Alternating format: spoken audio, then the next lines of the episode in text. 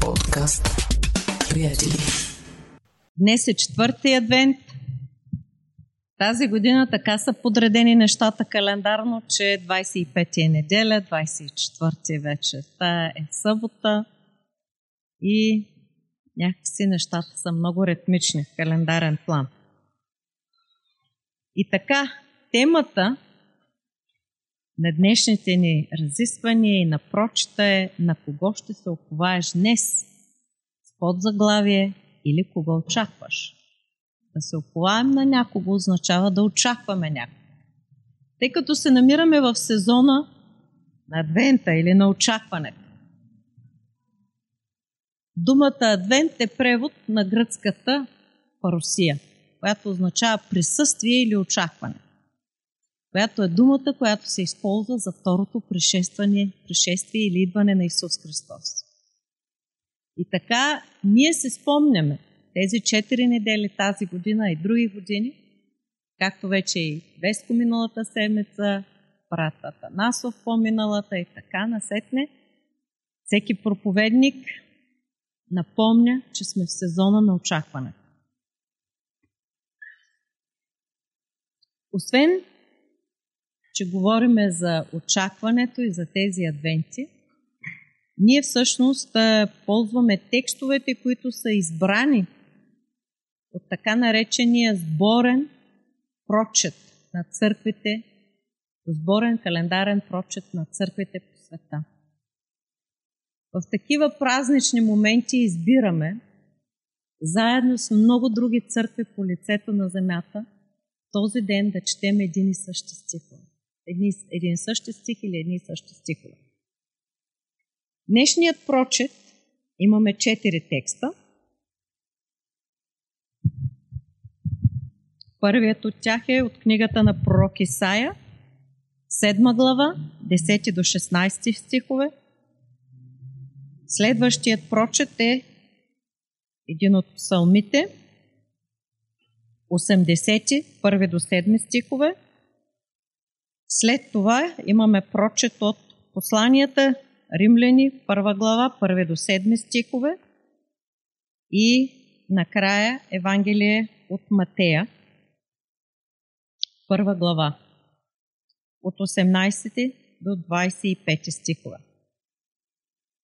Всъщност, аз ще започна нетрадиционно в прочета от Евангелието или от евангелския текст – което се намира в Евангелие от Матея, първа глава, отново повтарям, 18 до 25 стихове.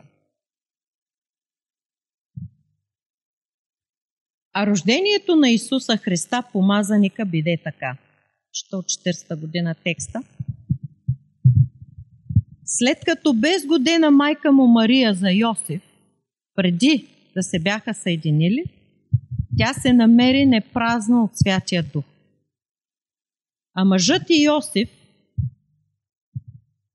понеже беше праведен, а пък не искаше да я изложи, намисли да я напусне тайно. Но когато мислеше това, ето ангел от Господа му се яви на сън и каза Йосифе, сине Давидов, не бой се да вземеш жена си Мария, защото зачнатото в нея от Святия Дух. Тя ще роди син, когато ще наречеш Исус или Спасител. Защото Той е, който ще спаси людите си от греховете им. А всичко това стана, за да се избъдне реченото от Господа чрез пророка, който каза Ето девицата ще зачне и ще роди син и ще го нарекат Емануил, което значи Бог с нас. И тъй Йосиф, като стана от сън, стори както му заповяда ангелът от Господа и взе жена си, но не я познаваше, докато тя роди първородния си син и нарече го Исус. Интересен текст, който ни връща назад към книгата на пророк Исаия – Връщане назад към книгата на пророк Исаия, 7 глава, 10 до 16 стихове. И всъщност, Прочета беше от Матея, но най-напред искам да се върна назад към текста от пророк Исаия, за да видим какво първоначално означава този текст и каква е връзката след това, за да можем да направим добре връзките. И така, книгата на пророк Исаия, 7 глава, но ще чета вместо от 10 от първи стих. И в дните на юдовия цар Ахас, син на Йотам, Озиевия син, сирийският цар Расин и Израилевият цар Факей, Ромелиевият син, излязоха срещу Ерусалим, за да воюват против него, но не можаха да го завладеят. И известиха на Давидовия дом, казвайки, Сирия се съюзи с Ефрем. И сърцето на Ахас и сърцето на народа му се разклачиха, както горските дървета се разклащат от вятър. Други думи се оплаши. Тогава каза Господ на Исаия, излез сега да посрещнеш Ахас. Ти и синът ти на име Сеар Ясуф, което означава остатъкът ще се върне. При края на водопровода на горния водоем, подрума към тепавичарската нива и му кажи, гледай да си спокоен, да не се оплашиш, нито да се покажеш малодушен. Поради тези две опашки на димящи главни, поради яростния гняв на Расин и Сирия и на Ромелиевия син, Сирия, Ефрем и Ромелиевия син. Скроиха лошо намерение против тебе, казвайки да излезем срещу Юда и да разделим, и да пробием пролом в нея и да поставим Тавииловия син за цар.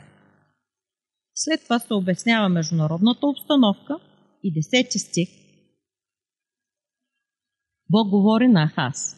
И Господ говори още на Ахас, казвайки, поискай знамение от Господа, твоят Бог. Искай го или в дълбината, или в висината горе. Но Ахас каза, няма да искам. Няма да изпитам Господа. И Исаия рече, слушайте сега, доме Давидов. Малко нещо ли ви е да изпитвате търпението на хората, да ще изпитвате и търпението на моя Бог. Затова сам Господ ще ви даде знамение. Ето девица ще зачени и ще роди син и ще го нарече Емануил. 700 години преди раждането на Исус Христос. Очакването, което е било налично във времето на цара Хас, без да се разбира напълно пълният смисъл на този текст. Това е така, защото говорим за пророчески текстове. Преди да продължа още напред с това какво ни казва днес текста и как то се отнася към темата на кого ще се уповаеш днес, ще отворя една скоба, за да кажа няколко думи за тълкуването на пророческите текстове. Най-големият брой отделни книги в Библията са част от така наречената пророческа литература. Те съдържат големите и малките пророци, написани между 760 и 460 години преди Христовото раждане. От времето на пророк Амус до времето на пророк Малахия. И все пророческа литература, която е написана от отделни пророци тях има невероятно много послания от Бога. Понякога казваме малки пророци, но всъщност става въпрос за кратките пророчески книги, а не, че пророците са по-малки като значение. Пророческата литература има хем функция, има и форма. Много често и двете остават неразбрани.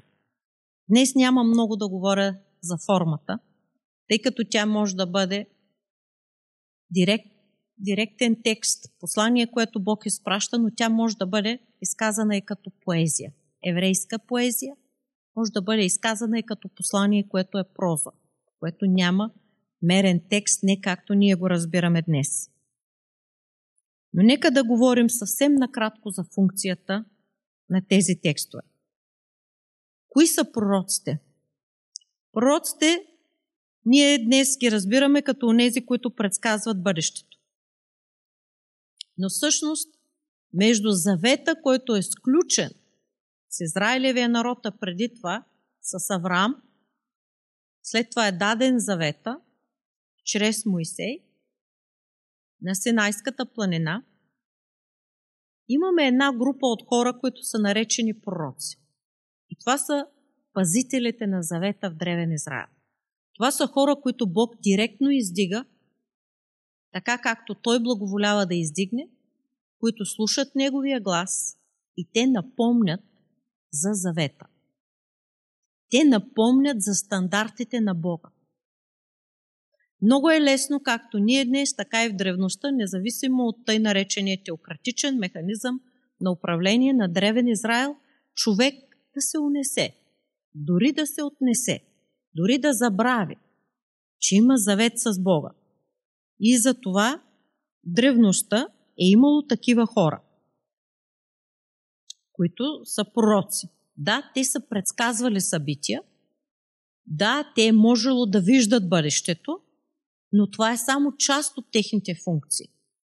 Голямата им функция е всъщност да връщат, да изпълняват Божията воля, като носят Божието послание до конкретния народ, цар, човек, за да го върнат или да му напомнят за завета, който съществува.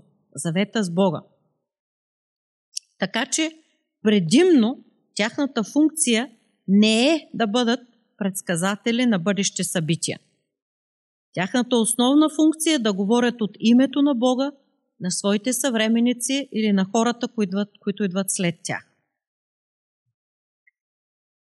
И така, нека да си спомним, че е имало стотици пророци в Древен Израел. Старият завет много са местата, в които ни се говори за тези пророци. Но само 16 от тях са избрани да говорят в специална пророческа форма, която да бъде събрана и да бъде записана в текстове на книги. Има много пророци, такива каквито са Илия и Елисей. И те имат изключително въздействена роля или влияние. Голямо е въздействието им върху хората и народите, които живеят по това време заедно с тях. И с доста надълго и на широко са описани старозаветните наративи.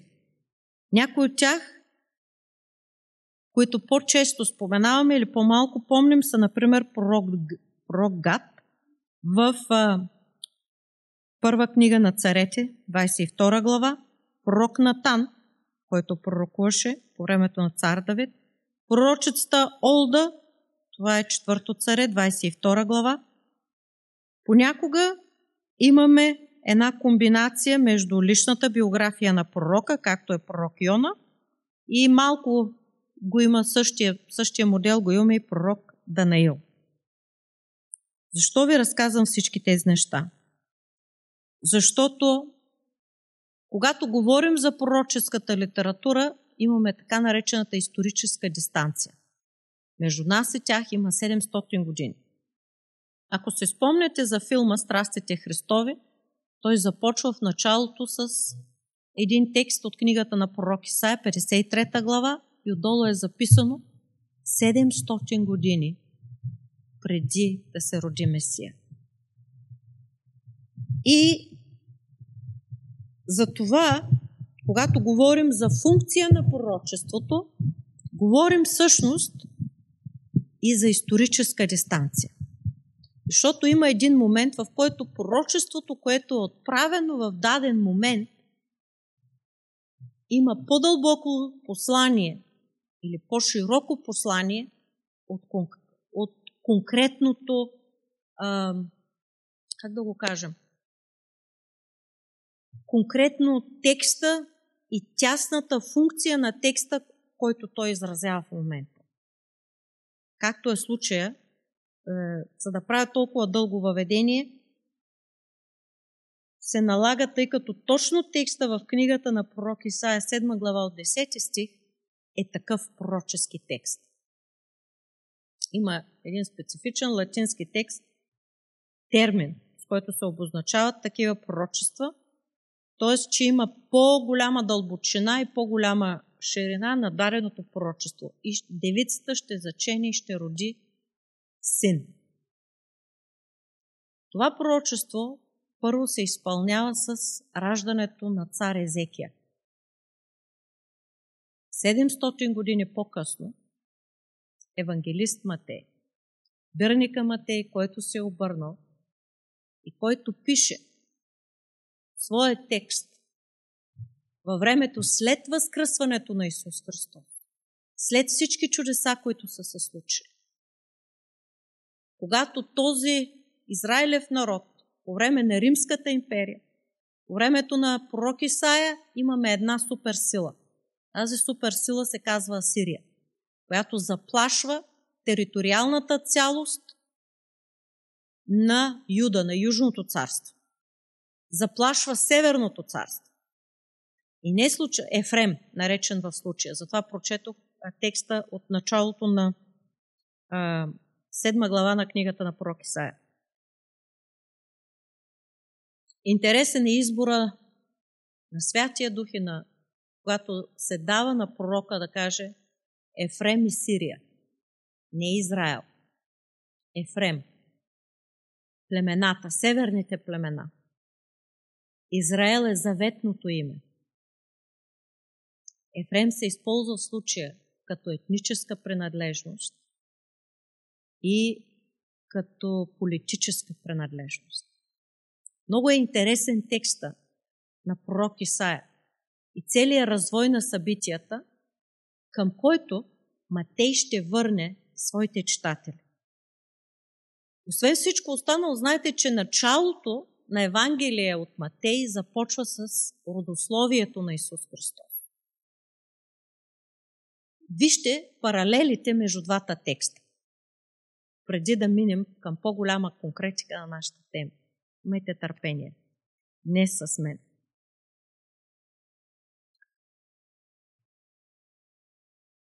През първи век, когато Исус се ражда, имаме една суперсила Римската империя.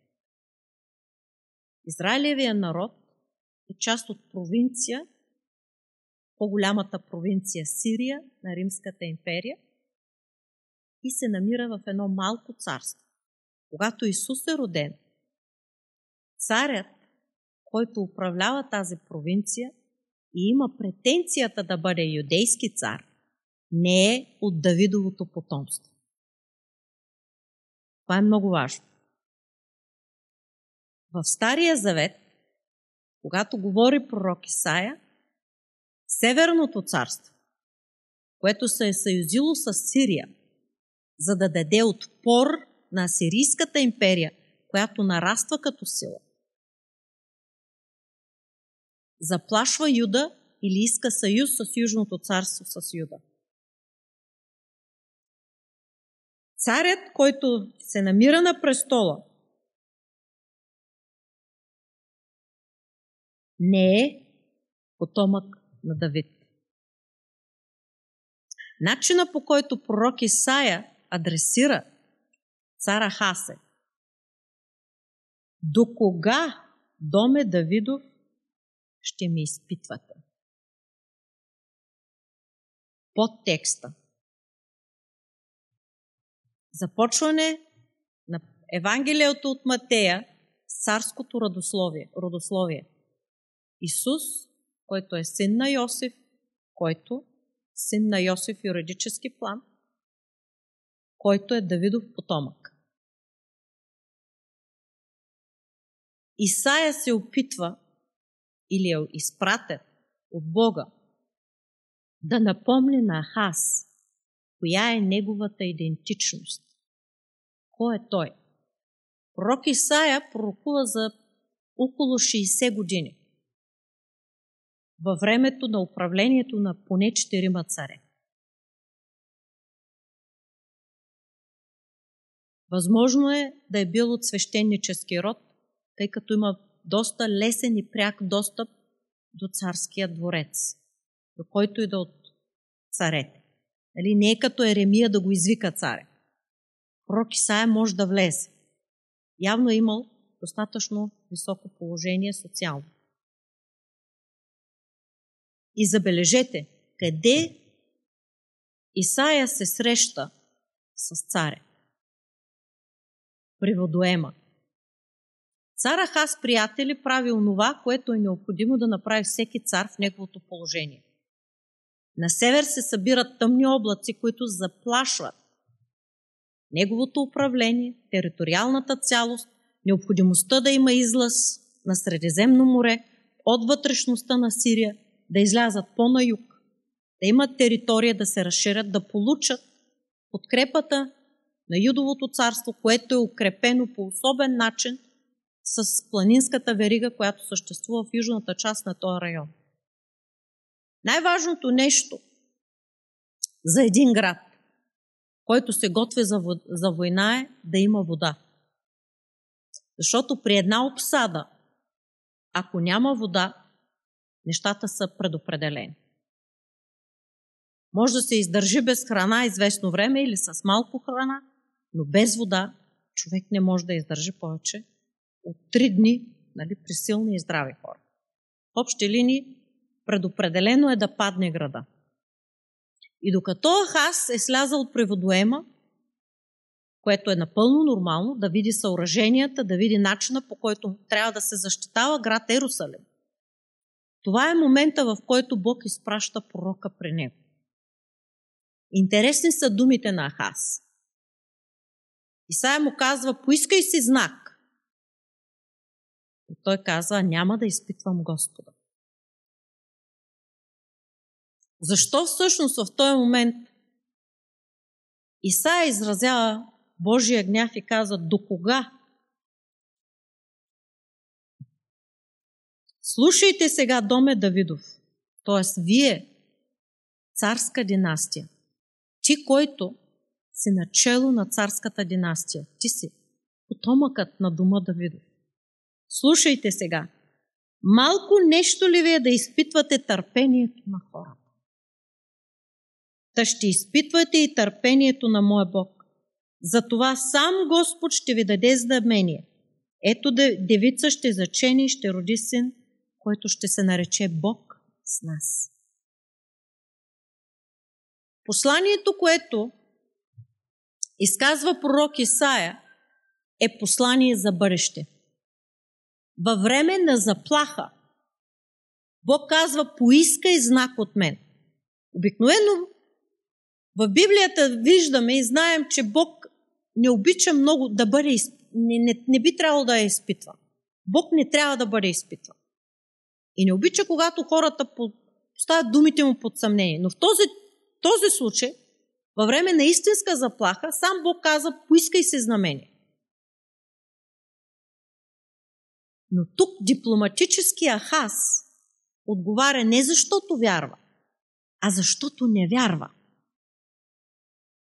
Защото той се намира в положението на много от днешната църква в западния свят.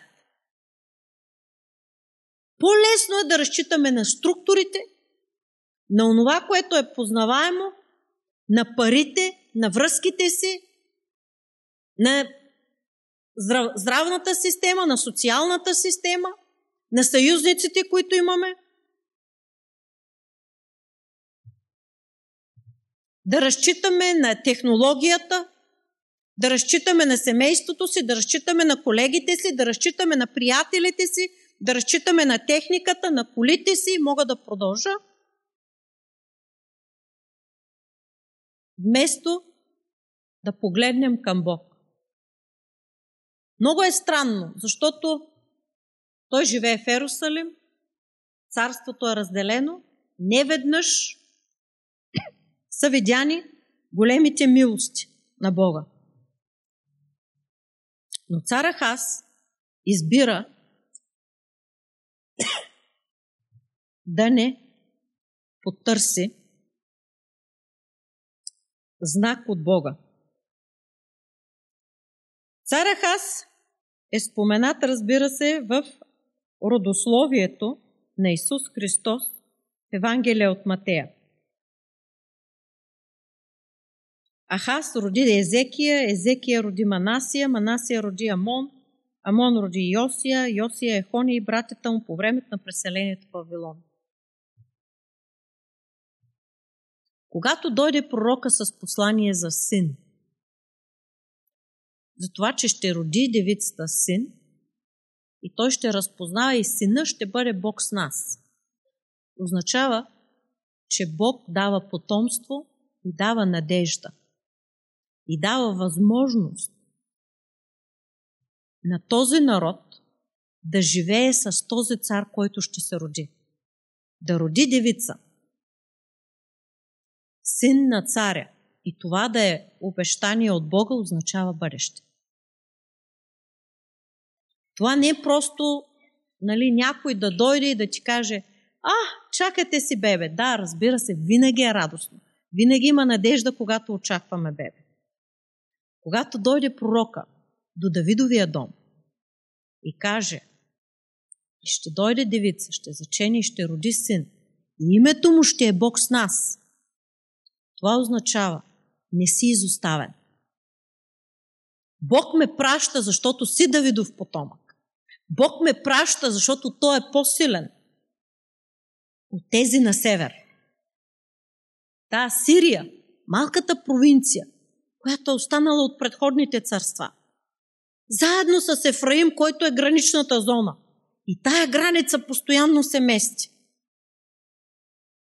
И Асирия, царството на Ниневийската столица, тя набира скорост,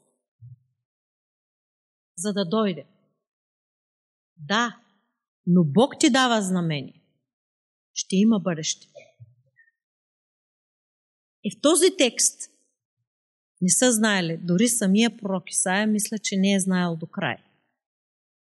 Че всъщност този текст ще изпълни едно пророчество, едно обещание на Бога, което е дарено много преди да е бил жив пророк Исаия или пък цар Ахас. И пастор Люси тая година проповядва за обещанията на Бога в Битие, в Битие 15 глава, 17 и 18 глава. Бог дава обещания на Авраам. С това, че ще го направи голям народ и че чрез него ще има спасение на всички народи. И понеже ние имаме днес възможността да погледнем назад и да видим как са очаквали у нези хора, за да имаме увереност да чакаме напред това, което има да дойде. Този Исус е вече роден. Този Исус дойде, живя и умря. И този Исус днес го очакваме отново. И днес моят въпрос към самата мене и към всички нас – когато сърцата ни може би са разклатени от различни събития, новини, обстоятелства в собствения ни дом, в собствената ни държава, в собствения ни континент, в света, в който живеем. Както в древна Юдея, древна Юда по-скоро, имаме сложна международна обстановка.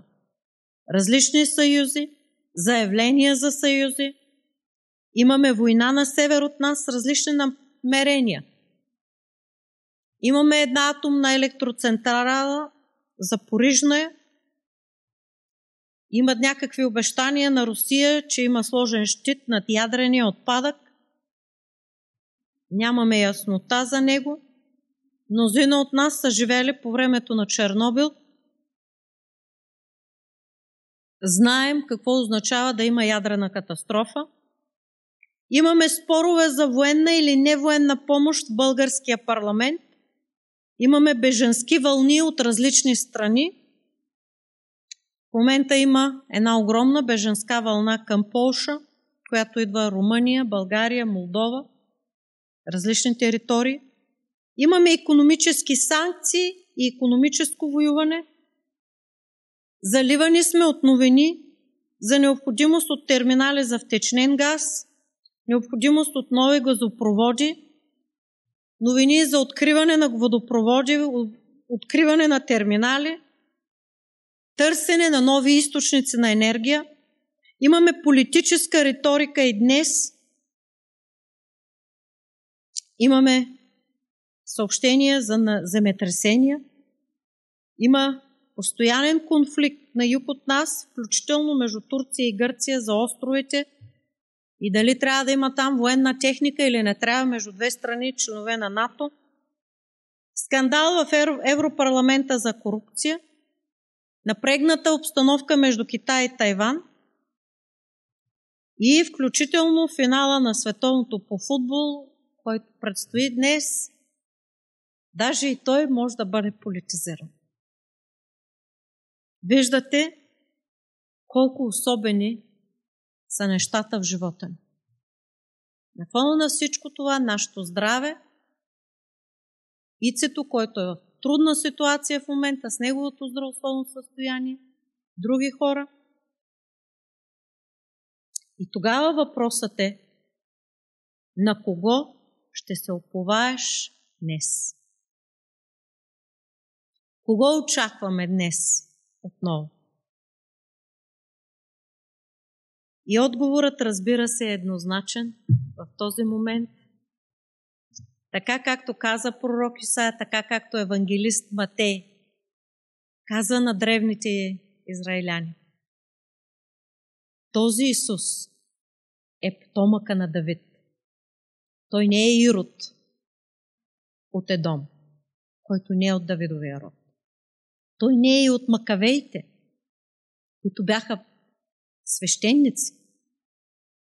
Мисля, че днес е и Ханука започва, ако се не лъжа. Той е Давидовия потомък. Той е истинският цар. Той е царя, когато Бог е избрал да даде спасение. Спасение обаче не по смисъла, който вие си представяте. От времето на връщане от Вавилонския плен – 535 години преди Христос, преди Той да се роди. А от време преди 1200 години, когато Той говори на Авраам. Днес ви връщам по-назад във времето. Не в тия 500 години, не в тия 5 века. Връщам ви назад 12 века. 14 века. Връщам ви назад към обещанието, което Бог даде на Авраам. И ви казвам, доверете се на този Исус, на истинския потомък на Давид.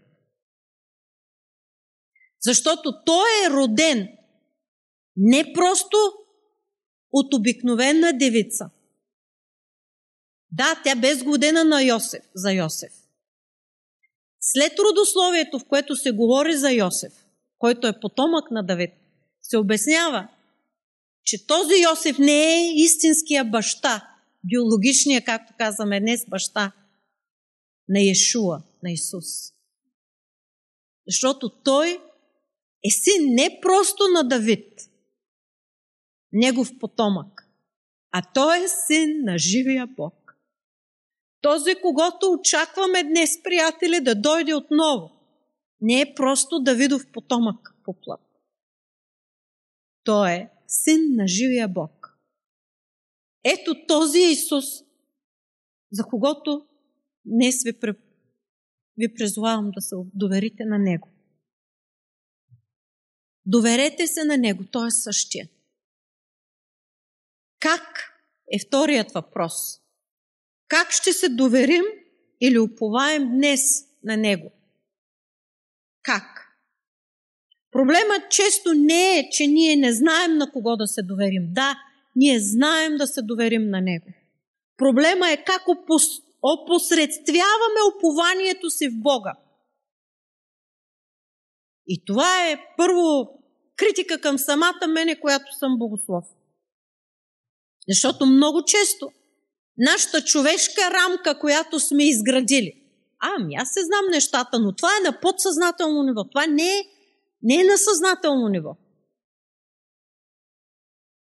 Тази вътрешна рамка на доверие в Бога често е рамка на доверие на нашия минал опит, който сме се умели да рационализираме и изкажем вътре в себе си. Опита, с който си лягаме вечер да спим и се събуждаме сутрин, за да дойдем на църква. Това е нашата човешка рамка. И ще си кажете как става тя. И ще ви кажа. Като он е човек в капалната витезда.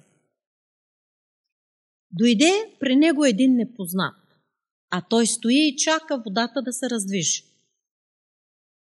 И този непознат го пита, ти искаш ли да оздравееш? И човекът си мисли, този човек е непознат. Бог ми го праща да стои и чака с мен. Той ще чака с мен да се раздвижи водата. Той е здрав, млад мъж, як е, значи това е син на дърводелец, здрав. Той може да ме вдигне и заедно с постелката да ме пусне във водата. Така и ние, като този човек, понякога е възможно да разпознаваме знаците по неправилния начин. Господ сега ни праща човек.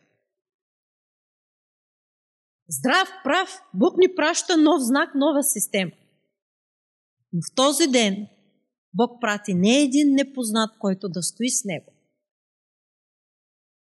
а дойде оня, който изпращаше ангела да раздвижи водата при него. Нямаше нужда да чака за раздвижване на водата. Защото този, който дойде при болния в капалната Витезда, беше самия Бог, човешкия плът. И днес до нас е този Емануил Бог с нас.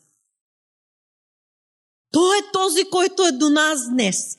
Не нашето умуване, не силните послания, не светещите музики и различните видове богослужения.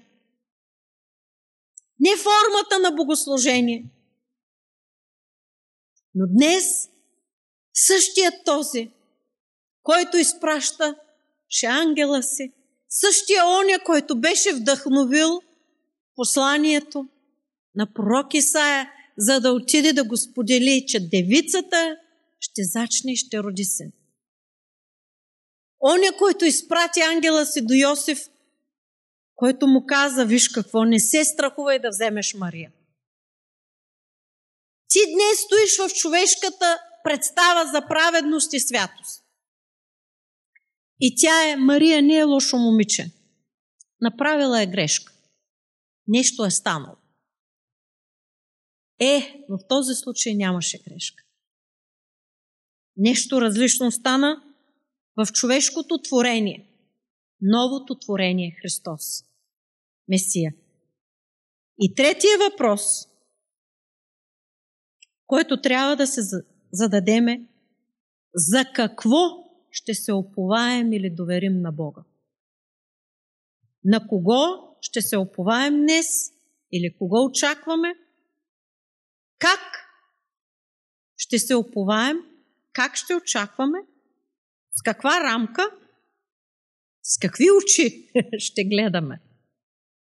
На този Бог и на трето място за какво ще се оповаем или доверим. Знаете ли, ние имаме за какво да свидетелстваме тази година като църква пред Бога. През месец януари Бог благоволи в нас, отвориха се сърцата ни и дарихме съвсем немалка сума и се закупиха якета заедно с други приятели, църкви и служения за децата от беженския лагер през януари тази година. 22 все още беше. Януари 22 година. Бог отвори сърцата. Имаме свидетелство. През месец март, април успяхме като една много малка църква да сме от църквите, които събра една от най-солидните суми в България, заедно да внесем в Евангелския алианс, за да изпратим помощ на Украина. След това помогнахме украинското семейство, което беше с нас и замина за Канада. Помогнахме за Карлово и наводненията. Църква, приятели, е църква, която е с отворено сърце. Ние сме хора, които обичаме Бога. Дали гледаме онлайн, дали сме тук, на живо присъстваме, ние сме хора, които обичаме ближните си. Ние сме хора, които искаме да пазим нашия брат. Искаме да сме пазач на брат си. Защото това е по-добрия вариант. Както знаете. Ние нямаме проблем с даването. Има нужда и ние даваме. Но днес искам да се върнем към римляни, което, първа глава, което е всъщност и ехо към обещанието, което Бог даде на Авраам. Тази част ще се върнем към оне текст от прочета, който е свързан с Римляни първа глава, първи до 7 стихове, където се казва Павел, слуга Исус Христов, презван за апостол, отделен да проповядва благовестието от Бога, което по-напред той беше обещал чрез пророците си в светите писания за сина му, нашия Господ Исус Христос, който по плът се роди от Давидовото потомство. А по дух на святост биде убеден, убеде със сила обявен като Божий син, чрез възкресението от мъртвите, чрез когото получихме благодат и апостолство, и сега важно, важният текст, та в Неговото име да привеждаме в послушност към вярата човеци от всичките народи, между които сте и вие призвани от Исуса Христа, то всички в Рим, които са възлюбени от Бога, призвани да бъдат свети, благодат и мир да бъдат с вас от Бога нашия Отец и Господа Исуса Христа. И това е ехото от обещанието до Авраам. Всички народи. Моя призив днес е да се доверим на Бога за спасяване на човешки души. Да, нека се доверим за личните си нужди. За нуждата ни за добро здраве, за семействата ни. Нека се съгласим и се доверим за Божието действие лично в нашия живот. Нека се доверим за нуждите за здраве на близките и приятелите ни, на колегите ни. Нека днес се доверим за светлината, която да достигне до нашия народ. Нека днес да повярваме за това послание, което трябва да достигне до невярващите около нас в тази страна България, която за съжаление е затънала в корупция. Днес да се доверим на Бога, че Той е същият, който може да изпълни и да обърне човешки сърца. Той, който, който говори на Авраам, те е интересна 18 глава на Битие, където посещават пратениците Авраам, преди да отидат, да отиде ангела на Божието присъствие в Содом и Гомора, той казва, Бог каза, сега аз, като му дадох обещание, вече обещах, че от неговото потомство ще се спасат народите. Защо да не му каже и за Содом и Гомора? И апостол Павел, който казва до всички вас в Рим, Бог, който е започнал да прообразява творението и света. Бог, който промени древния Рим. Бог, който в тази София, която днес живеем ние, през 311 година е обявен едикта за толерантност в Римската империя на християнската църква за първи път. За този район. Чак по-късно, две години по-късно от Милано, древно Милано, нали? древният град Милано и днешния на същото място. Миланския едикт за толерантност на християнската църква навсякъде. Къде е не София, която е кръстена на катедралния храм Света София, която означава Божия премъдрост или Исус Христос. Не оная друга Света София, майката на вяра, надежда и любов. Тази Света София, чийто храмов празник е Възнесение Господне. Можем ли днес да се доверим на Бога и да се молим Бог да докосне българите? Защото посланието на Рождество, очакването на Рождество очакване за спасение на онези около нас. Можем ли днес да се молим за християнските мисии по света? Близкия изток. Там, където някога беше древна Асирия. Там, където беше разселен древен Ефрем. Ефрем. И където сигурно мнозина от потомците на Ефрем се смесили с сирийското население. Там, където по-късно бе проповядвано Евангелието от Дамаск. Не само от Анания, но и от апостол Павел, там където апостол Павел посвети и чу призванието си да продължи, защото Бог има за него да говори. Там, където днес асирийските християни са убивани. Нека да се молим, приятели. Този мир, който е обещан, да слезе днес до нашите брати и сестри. Нека се доверим, защото има много техники, има много възможности. Но нека днес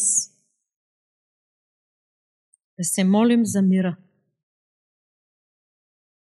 на християнската църква, на украинците, които за Рождество няма да имат светлина.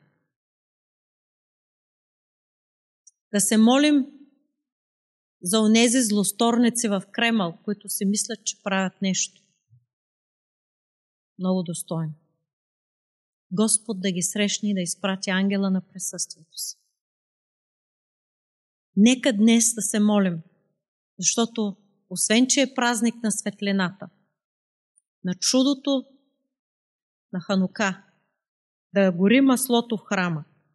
Днес има масло, което е отвъд маслото, физическото масло на храма. Днес в нашите сърца е Святия Божи Дух, който гори. Нека днес ние да бъдем тези светилници, където повече от тази светлина да е в нас. Да бъдем различни, да бъдем достатъчно културно, културно отношение адекватни за народа около нас, да се доверим на Бога, че макар и да не сме от православната църква, която е официалната църква, днес Бог има послание чрез нас, защото Той ни познава и ние го познаваме. И ние сме Негови. И Той ни познава от преди да се родим. Ще ви помоля да се изправим и да се молим.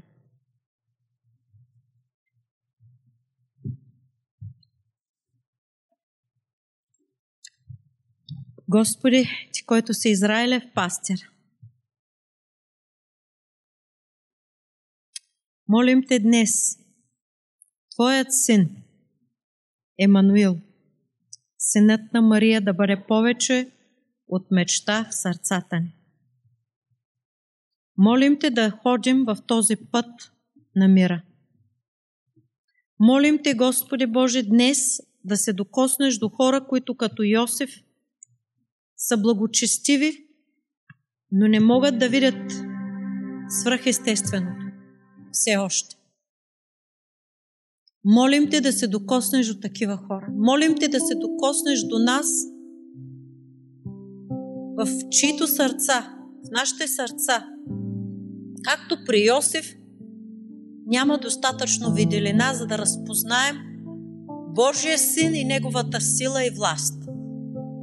Молим те в този ден за онези, които са част от църква, приятели, не могат да са с нас, които страдат от различни страдания и болешки. Днес те молим за ицето, който е между нас, който има сериозен проблем и който очаква от Теб, Боже. Молим Те днес, Господи, за нашата страна. Молим Те за Украина, Господи, за страданието на този народ, Господи. Викаме пред Теб, Господи, за страданието на този народ, на обикновените хора, Господи. Възрастните хора, Господи, които днес имат нужда да чуят от Теб, които имат нужда от избавление от децата, вдовиците, бременните. Молим Те, Господи, за страданието, което им е нанесено. Молим Те, Господи, да предотвратиш още страдания и зло Боже. И помогни на Европа да се опомни и събуди и да си спомни коя е. Континент, който е бил облагодетелстван с чуването на Христовото послание. Промяната на този континент поради Христос. Молим Те да стане отново. Молим Те за този свят, Господи, и за страданието по този свят. Молим Те за църквата днес, която е гонена и преследвана. Молим Те за ангела на присъствието Ти до тази църква, до нашите брати и сестри, които са заплашени в момента физически, които са в затвор, Господи, които са гонени и преследвани. Молим Те за светлината Ти в арабския свят, Близкия изток. Господи, там, където някога беше дадено посланието чрез пророците ти. Молим те и днес да слезе светлината ти, Боже. Молим те днес за Северна Африка. Молим те за цяла Африка. Молим те за всеки континент, Боже. Дойди, Господи Исусе.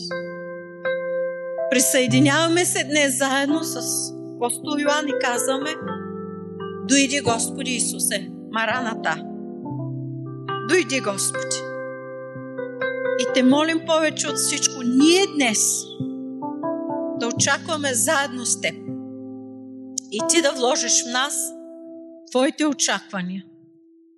Благодарим Ти, че ни чуваш, Господи. Покланяме Ти се. В името на Христос.